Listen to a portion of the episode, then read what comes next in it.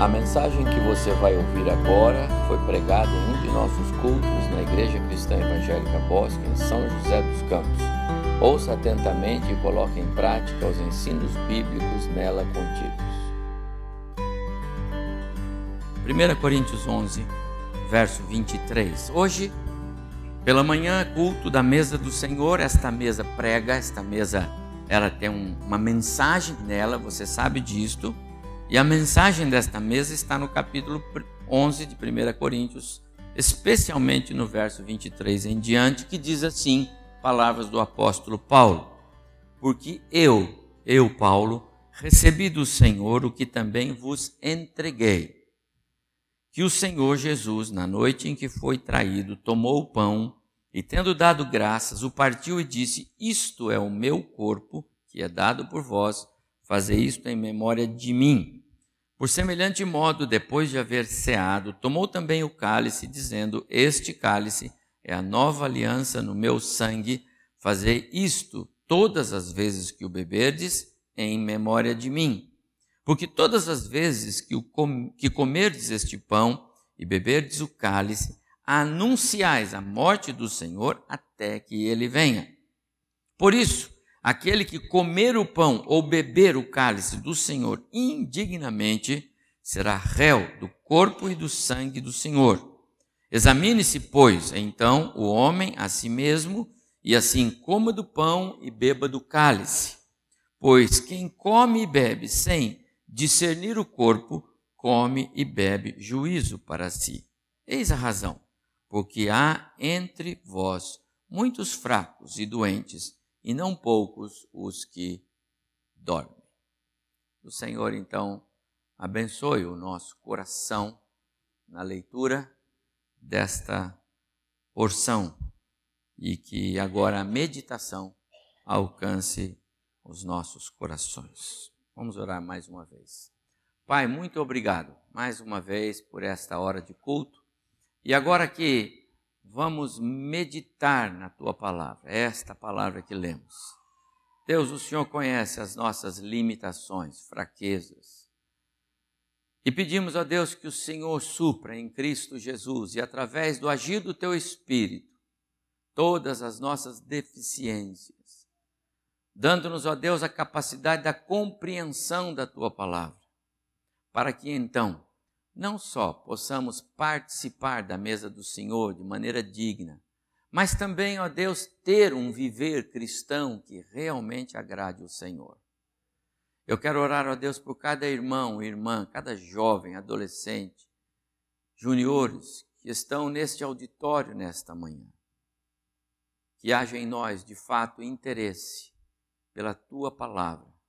Interesse, ó Deus, em sermos alcançados pelo poder que ela tem, sermos transformados para podermos, ó Deus, viver o nosso contexto nessa vida, não obstante os reveses, as frustrações, as adversidades. Ó Deus, ajuda-nos a, viver e a caminhar de maneira confiante no Senhor. Por isso, abençoa o nosso coração agora, em nome de Jesus. Amém mais uma vez diante da mesa do Senhor, como diz o texto que acabamos de ler, fazer isto em memória de mim. Duas vezes o apóstolo Paulo diz isto, fazer isto, em, é, repetindo as palavras de Jesus, fazer isto em memória de mim, disse Jesus, no verso 24, no verso 25 e no verso 26 ele diz: Então, quando vocês estiverem celebrando a ceia, vocês estão anunciando morte e ressurreição até que o Senhor volte. A mesa do Senhor é simplesmente uma, um, um, uma celebração festiva da igreja que anuncia morte, ressurreição e retorno de Cristo. Esses três é, é, fatos estão evidenciados na mesa. A morte, porque o próprio elemento mostra isso: é o corpo, é o vinho, é o sangue, é a morte. A ressurreição, porque ele não ficou naquela, naquela é, sepultura e nem naquela cruz.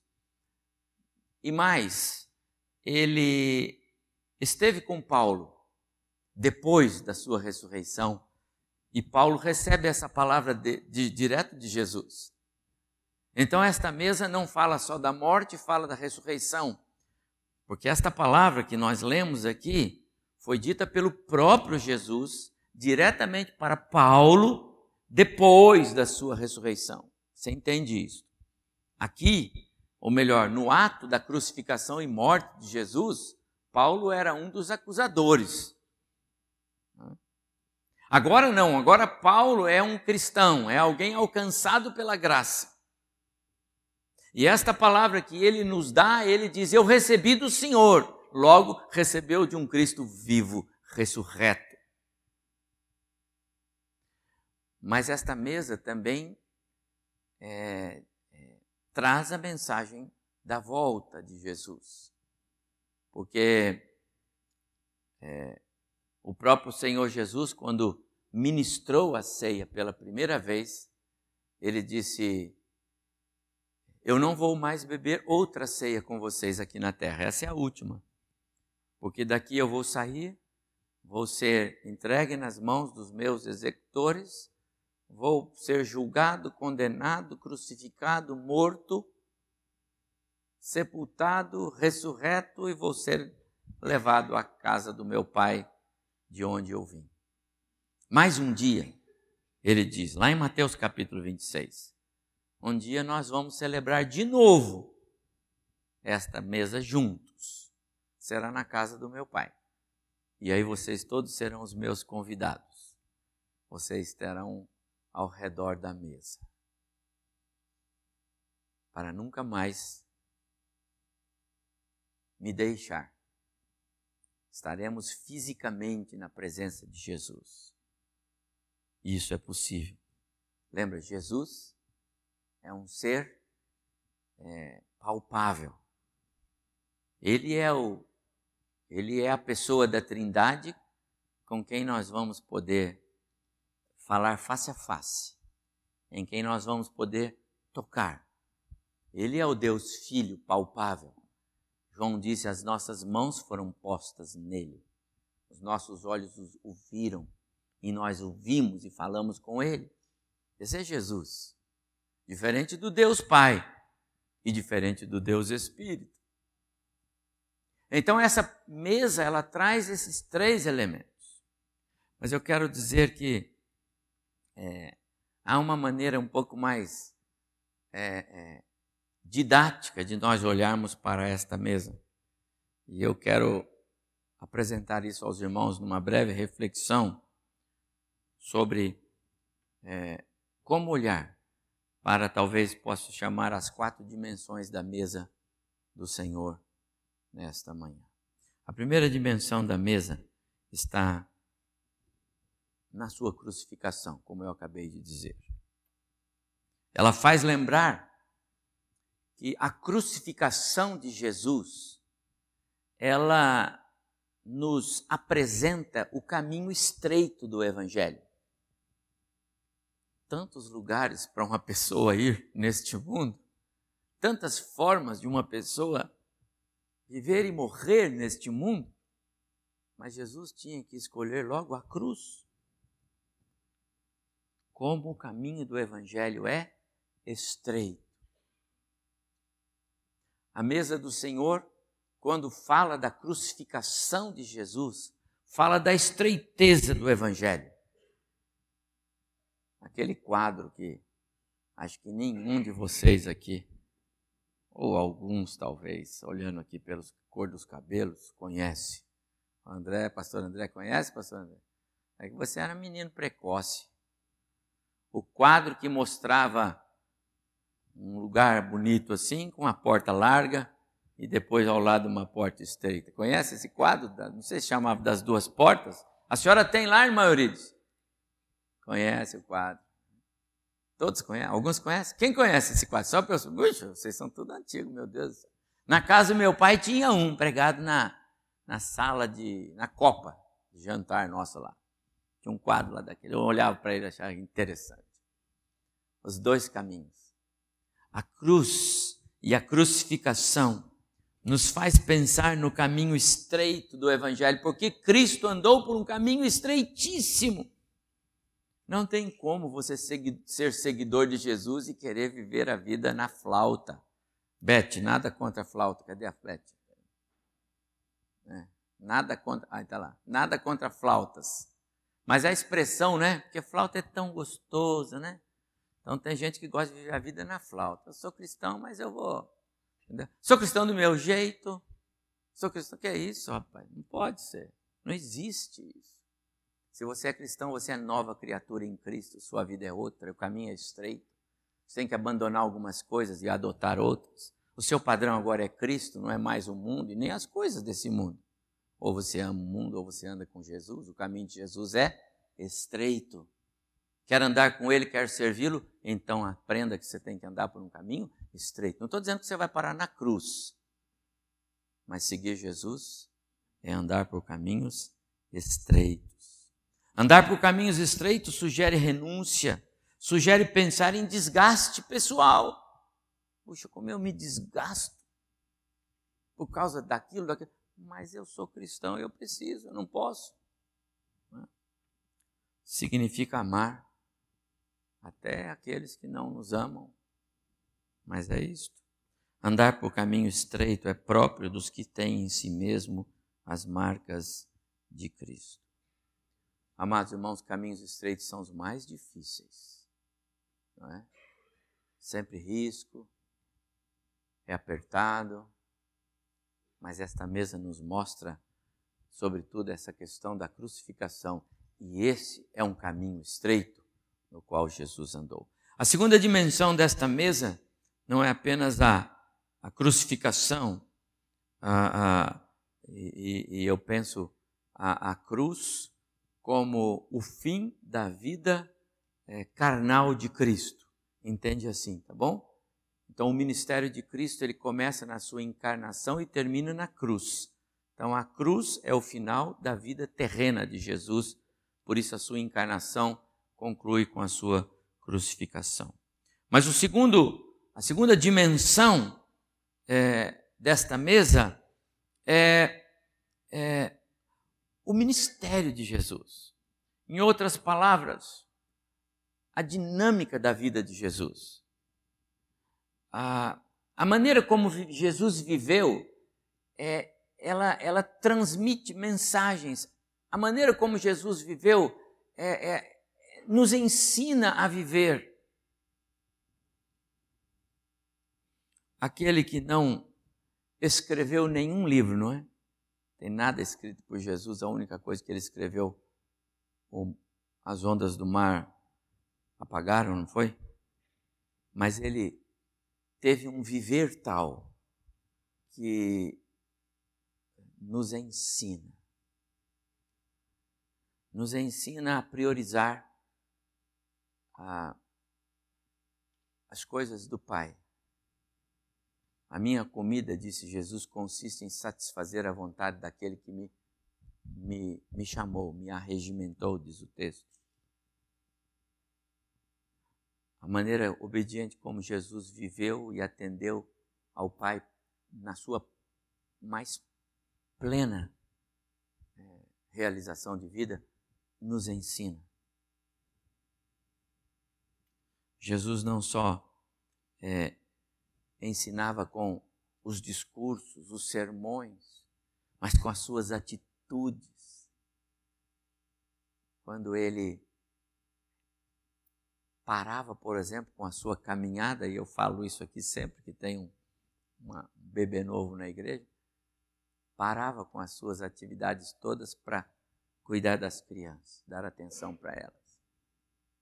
E às vezes nós adultos não damos às crianças a atenção que elas devem ter. A maneira como Jesus é, é, é, mostrava como é que é um viver que vale a pena ser vivido é, com a ideia de servir o outro. E ele faz isso de várias formas. a maneira humilde como Jesus vivia, é, ou melhor dizendo, colocando-se sempre como um servo, com toda a humildade de um servo. E ele faz isso de mais variadas formas, em especial quando ele institui lá a ideia de lavar os pés e mostrar esse princípio. O ministério de Cristo nos faz lembrar é, os seus ensinos. As maiores lições que Jesus transmitiu eram sempre alicerçadas no seu estilo de vida. Um homem que tinha prazer na comunhão com Deus o Pai. Quantas vezes os seus discípulos o viram na comunhão com o Pai? Quantas vezes é, ele foi ouvido pela multidão afirmando o seu prazer em estar em comunhão com o Pai? Acho que nós transmitimos muito para aquelas pessoas que nós vivemos juntos, quando nós, quando eles veem em nós interesse pelas coisas do Pai. Quando os filhos dos irmãos que são ainda juniores e, e alguns crianças e outros estão aí na fase da infância, veem vocês com Bíblia aberta, lendo a Bíblia ou orando, você não imagina o impacto que você produz no seu filho. Você não imagina. Jesus nos ensina através da sua, da sua vida, dos seus ensinos. Esta mesa mostra que Jesus devia se viver. Em terceiro lugar, esta mesa nos fala profunda e tremendamente da, da consciência de Jesus. Ele era homem, não esquece. Ele era homem. Ele era o homem, Jesus, filho de Deus que também era Deus na sua essência, mas ele era homem. Nasceu lá da Maria, um menino, homem. Ele tinha consciência de que a vida dele estava inserida num plano, num projeto maior, e esse projeto não pertencia a ele, mas pertencia ao Pai. E ele sabia que havia um, um caminho difícil e estreito mas ele foi obediente até a morte morte de cruz. Paulo, quando escreve aos Filipenses, no capítulo 2, ele fala a respeito disso, nos versos 5 a 8. De maneira muito clara. Jesus, sendo Deus, e ele era, não se apropriou desse direito, pelo contrário, tomou forma humana abrindo mão da sua prerrogativa, da sua majestade e divindade, para estar no projeto de Deus, o Pai, neste mundo, para morrer por pecadores como nós e morrer da forma mais cruel morte de cruz. Quando Paulo escreve esse texto para os cristãos em Filipos, ele está exatamente falando dessa dimensão.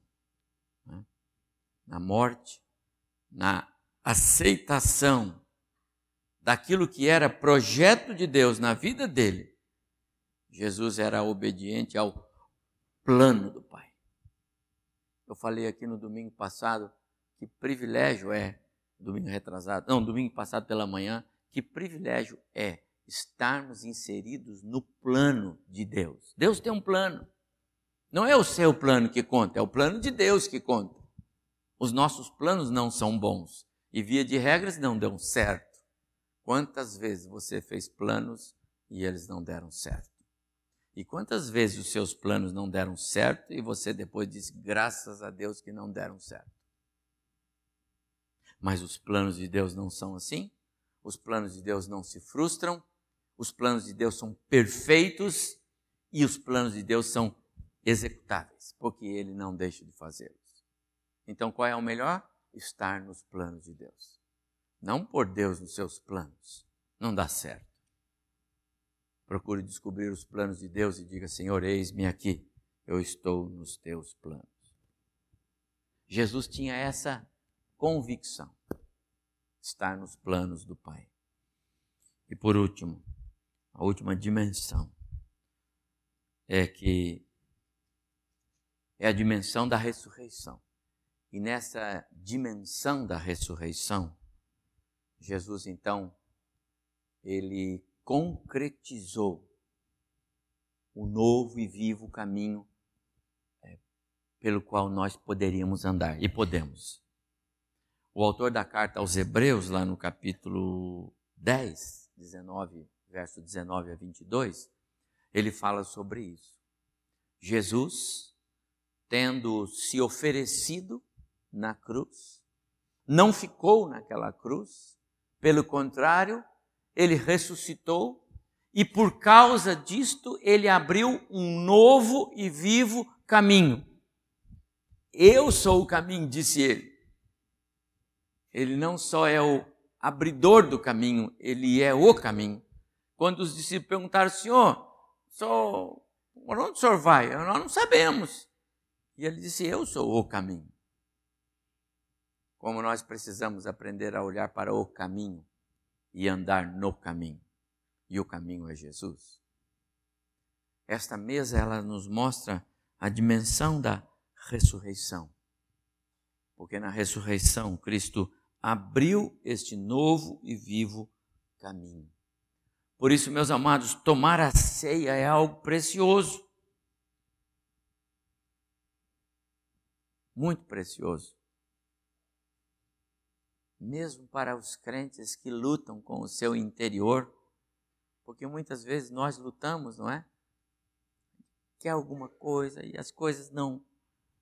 A ceia nos ajuda a entender que há um Deus e todo o controle está nas mãos desse Deus.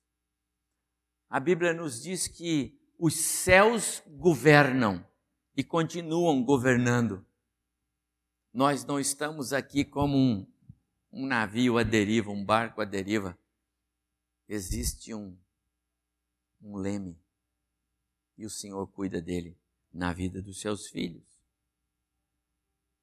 Tomar a ceia é precioso porque nos faz lembrar da encarnação, da crucificação do nosso Senhor. Nos faz lembrar dos seus ensinos, do seu ministério. Nos faz lembrar da sua obediência, da sua morte. Nos faz lembrar da sua ressurreição. Quero convidar você, meu amado irmão, a participar, irmão irmã, a participar da ceia nesta manhã, com base nessas verdades bíblicas, essas dimensões que esta mesa nos apresenta, mas com foco no que diz o verso 28. Examine-se, pois, o homem, a mulher, a si mesmo, cada um, cada um por si, e assim coma do pão e beba do cálice. Porque quem come e bebe sem esse discernimento. Então, não se apropria da bênção, não toma parte nas bem-aventuranças, mas no juízo de Deus. E eu não posso deixar de lembrar a você o que escreveu Davi lá no Salmo 139. Sonda-me, ó Deus, o coração Vê se há em mim algum caminho mau. E muitas vezes você nem precisa perguntar para o Senhor, você sabe dos caminhos maus. Senhor, corrige os meus caminhos, perdoa-me por isso. Se confessarmos os nossos pecados, Ele é fiel e justo para nos perdoar e nos purificar de toda a.